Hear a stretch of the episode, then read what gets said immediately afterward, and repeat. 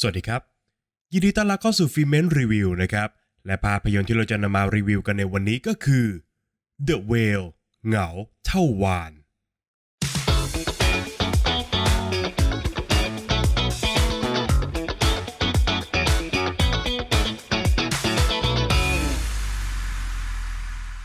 เรื่องราวของชาลี คุณครูสอนเรียงความผู้ป่วยเป็นโรคอ้วน แล้วก็โรคหัวใจขั้นรุนแรงนะครับ เมื่อไกลถึงวาระสุดท้ายของชีวิต ชาลีได้ติดต่อไปหาเอลลี่ ลูกสาวเพียงคนเดียวของเขาที่ไม่ได้พบเจอกันมานานหลายปี เพื่อที่จะปรับความเข้าใจกันก่อนที่เขาจะจากโลกใบนี้ไปครับ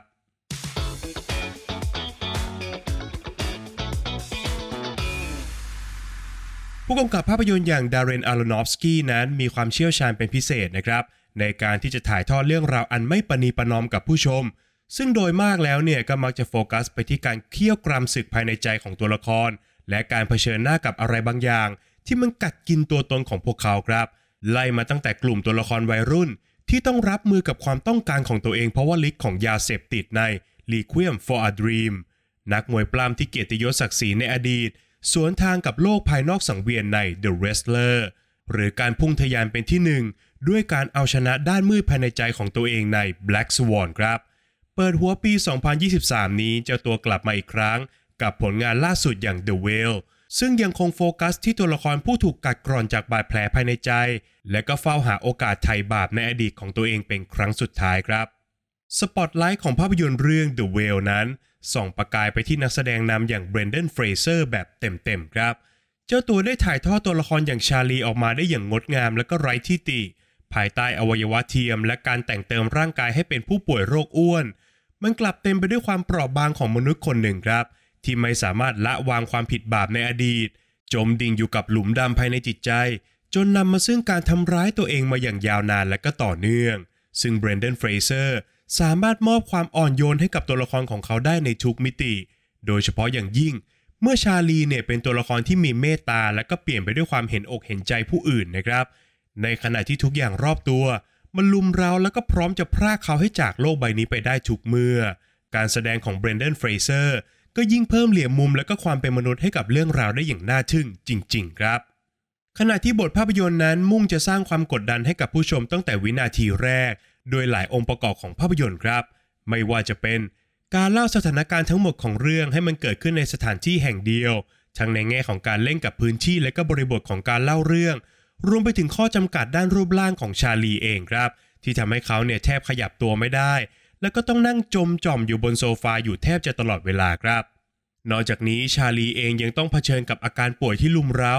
ทุกลมหายใจของเขาเนี่ยลำเลียงตัวเองเข้าสู่ปอดแทบไม่ได้เลยนะครับ ภาวะความดันที่สูงเข้าขั้นวิกฤต ก็พร้อมจะทำให้หัวใจของเขานั้นหยุดเต้นได้ทุกเมื่อ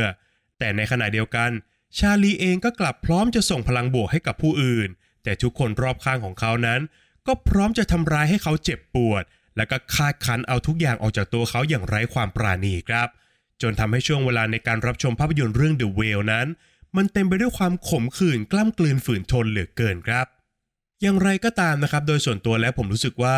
ภายในช่วงเวลา 5 วันที่ตัวหนังเลือกจะเล่าเนี่ยมันกลับมีเรื่องราวที่ถูกใส่เข้ามามากเกินไปสักหน่อยครับ แม้ว่าโฟกัสหลักจะอยู่กับตัวละครอย่างชาลีรวมไปถึงการกู้คืนซากความสัมพันธ์ระหว่างเขากับเอลลี่ ลูกสาววัยรุ่นที่ห่างเหินกันมานานหลายปีนะครับ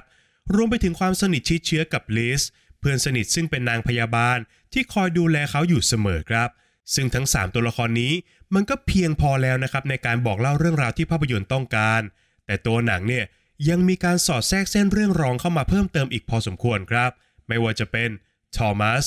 นักเผยแพร่ศาสนาที่ต้องการจะช่วยเหลือชาลี หรือว่าแดน คนส่งพิซซ่าจอมสอดที่ต้องการจะผูกมิตรกับชาลีโดยไม่มีเหตุผลครับ รวมไปถึงการแทงค่าของเรื่องราวเข้ากับอะไรบางอย่าง เช่น นวนิยายชื่อดังอย่างโมบีดิกคำสอนของพระคัมภีร์ไบเบิล นิยามของความเป็นพ่อแม่ และความเป็นเกย์ของตัวละครหลักครับ แต่เส้นเรื่องเหล่านั้นมันกลับส่งผลร้ายมากกว่าดีครับ พอแม้ว่าจะทำให้เรื่องราวโดยรวมเนี่ยดูมีมิติ หรือว่าชวนให้ผู้ชมนั้นฉุกคิดตีความนะครับ แต่ภาพรวมที่ออกมานั้นมันกลับขโมยพื้นที่ รวมไปถึงเวลาของเส้นเรื่องหลักมากจนเกินไปครับ นอกจากนี้มันยังทำให้ภาพยนตร์ มีอาการติดลมแล้วก็วนอยู่กับที่ เนื่องจากตัวหนังต้องแวะมาถกเถียงกับประเด็นเหล่านี้โดยไม่จำเป็นครับ ในขณะที่เหล่าตัวละครสมทบ ก็มีเส้นเรื่องและก็ปูมหลังเป็นของตัวเองครับ ที่มันถูกซุกซ่อนแล้วก็ถูกเปิดเผยออกมาเป็นระยะตลอดการเล่าเรื่อง ซึ่งทุกครั้งที่มันเปิดเผยออกมาเนี่ย มันกลับไม่ได้สร้างจุดเปลี่ยนที่สลักสำคัญอะไรมากมายนะครับ การแบ่งเวลาให้กับเส้นเรื่องรองของภาพยนตร์ มันจึงส่งผลโดยตรงต่อตัวละครอย่างเอลลี่ ที่ถูกเปลี่ยนจากเด็กสาววัยรุ่นผู้โหยหาครอบครัวอันสมบูรณ์แบบ ให้กลายมาเป็นตัวละครที่เกลียดโลกโวยวายอย่างไร้สติ แล้วก็ตอบตัวเองไม่ได้ด้วยซ้ำนะครับว่า เนื้อแท้ของเธอนั้นต้องการสิ่งใดกันแน่ครับ โดยสรุปแล้วนะครับภาพยนตร์เรื่อง The Whale เหงาเท่าวาฬ เป็นผลงานชุบชีวิตของเบรนเดนเฟรเซอร์อย่างแท้จริงครับ แม้ว่าตัวผมเองนะครับจะรับชมผลงานของนักแสดงที่เข้าชิงออสการ์ได้ไม่ครบทุกคน แต่โดยส่วนตัวแล้วผมคิดว่า ความเปล่งประกายของเบรนเดนเฟรเซอร์นั้น ผลักให้เขาขึ้นแท่นเป็นตัวเต็งในสาขานี้อย่างไม่ต้องสงสัยเลยครับ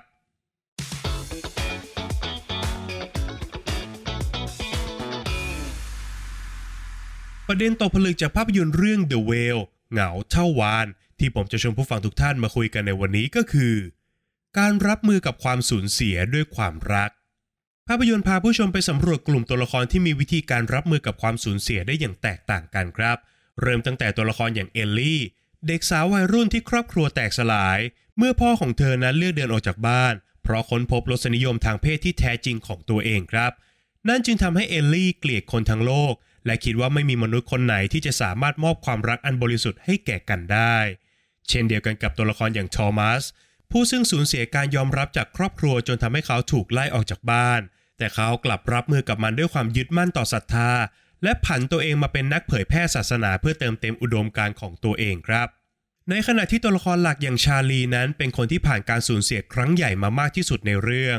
เริ่มตั้งแต่การที่เขาค้นพบว่าตัวเองเป็นเกย์และตัดสินใจหย่าร้างกับภรรยา เพื่อออกมาใช้ชีวิตร่วมกับอลัน คนรักหนุ่มของเขาครับ นั่นจึงทำให้เขาถูกตัดขาดกับเอลลี่ ลูกสาวเพียงคนเดียวของเขา และหากทุกอย่างมันยังไม่โหดร้ายมากพอนะครับ ชาลียังต้องสูญเสียอลันไปอย่างไม่มีวันกลับ และการหันหน้ากลับไปหาครอบครัว มันก็เป็นเรื่องที่เขาไม่อาจทำได้ครับ โดยสภาวะจิตใจที่แหลกสลาย มันทำให้ร่างกายของชาลีนั้นป่วยเป็นโรคการกินผิดปกติ และตามมาด้วยการป่วยเป็นโรคอ้วนในเวลาต่อมาครับ ยิ่งเวลาผ่านไปเรื่อยๆคุณค่าในตัวเองของชาลีก็ยิ่งลดต่ำลง จนรู้ตัวอีกที เขากลายเป็นคนที่มีน้ำหนักเกิน 200 กิโลกรัม ที่พร้อมจะจากโลกนี้ไปโดยไม่เข้ารับการรักษาครับ ดังนั้นมันคงจะไม่ผิดนักนะครับ หากผมจะบอกว่า ทุกบาดแผลที่เกิดจากการสูญเสียนั้น มันล้วนส่งผลกระทบต่อเราทั้งสิ้นครับ ในวาระสุดท้ายของชีวิต ชาลีจึงได้แต่พยายามจะแก้ไขความล้มเหลว ในหน้าที่ของความเป็นพ่อให้ได้มากที่สุดครับ แต่ในขณะเดียวกัน สิ่งที่ชาลีต้องการมากที่สุดในช่วงเวลาแห่งความเปราะบางนี้ มันไม่ใช่การเดินทางไปโรงพยาบาล หรือการรักษาอาการป่วยของเขาเลยครับ แต่มันคือความรักที่หล่นหายไปพร้อมกับการสูญเสียของเขานั่นเอง เช่นเดียวกันครับว่า สิ่งเดียวที่กำลังฆ่าชีวิตของเขา มันไม่ใช่น้ำหนักตัวที่มากเกินไป หรือว่าภาวะหัวใจล้มเหลวนะครับ แต่มันคือความโศกเศร้าที่เขาเนี่ยไม่อาจรับมือได้มากกว่า เพราะว่าแม้แต่คนที่กระทำสิ่งที่ผิดพลาด หรือไม่เป็นที่ต้องการของสังคมเลยนั้น ก็ย่อมต้องการความรักจากคนรอบข้างอยู่ดีครับ และหากมองในอีกมุมหนึ่งความโศกเศร้าที่ไม่ได้รับการจัดการที่ดีเนี่ย มันก็กลายเป็นม่านหมอกที่บังตาของชาลี ให้เขามองไม่เห็นคุณค่าและก็ความรักที่เขาควรมีให้กับตัวเอง ฝากไว้ให้คิดกันนะครับ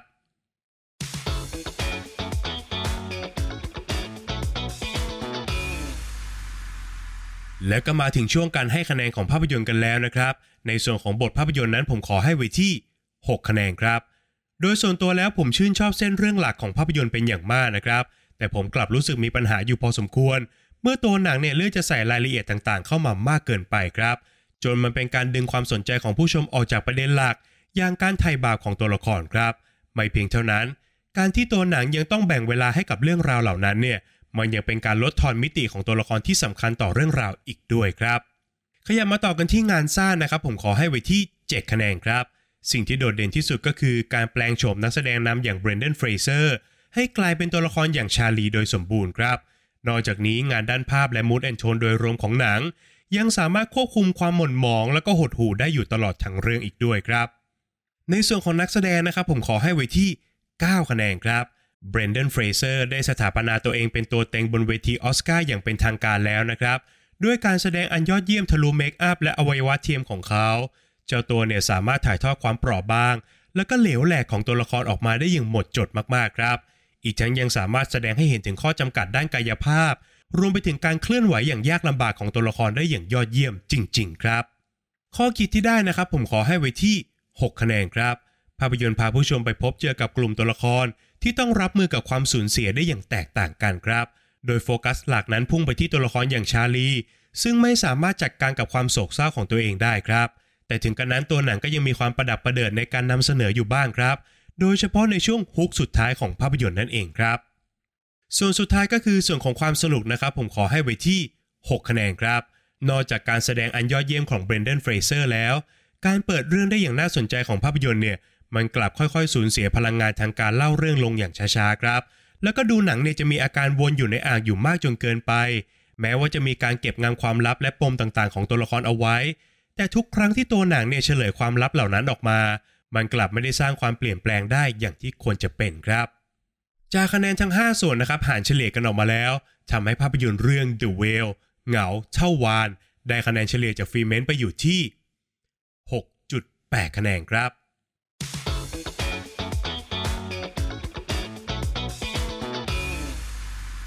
และนี่ก็คือทั้งหมดของฟรีเมนต์รีวิวในวันนี้สำหรับภาพยนตร์เรื่อง The Whale เหงาเท่าวาฬนะครับ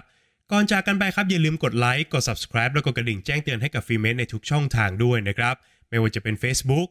Apple Podcast Spotify YouTube Channel รวมไปถึง TikTok ด้วยนะครับ นอกจากนี้ทุกท่านยังสามารถเข้ามาพูดคุยกับฟิเมนได้ในกลุ่ม Open Chat ทาง Line นะครับ ทุกท่านสามารถ search คำว่าฟิเมนแล้วกดจอยกันเข้ามาได้เลยครับ และหากใครต้องการจะสนับสนุนฟิเมนนะครับ ทุกท่านสามารถกดปุ่ม Super t h a n k บน YouTube ได้แล้วครับ หากใครชื่นชอบคลิปรีวิวของฟิเมนรวมไปถึงคลิปต่างๆ ภายในช่องด้วยเนี่ย อย่าลืมกดปุ่ม Super t h a n k เป็นกำลังใจให้ผมด้วยนะครับใน EP หน้าฟิเมนจะนำเสนอคอนเทนต์อะไรนั้นต้องขอยติดตามกันด้วยนะครับสำหรับวันนี้ฟิเมนขอลาไปก่อน สวัสดีครับ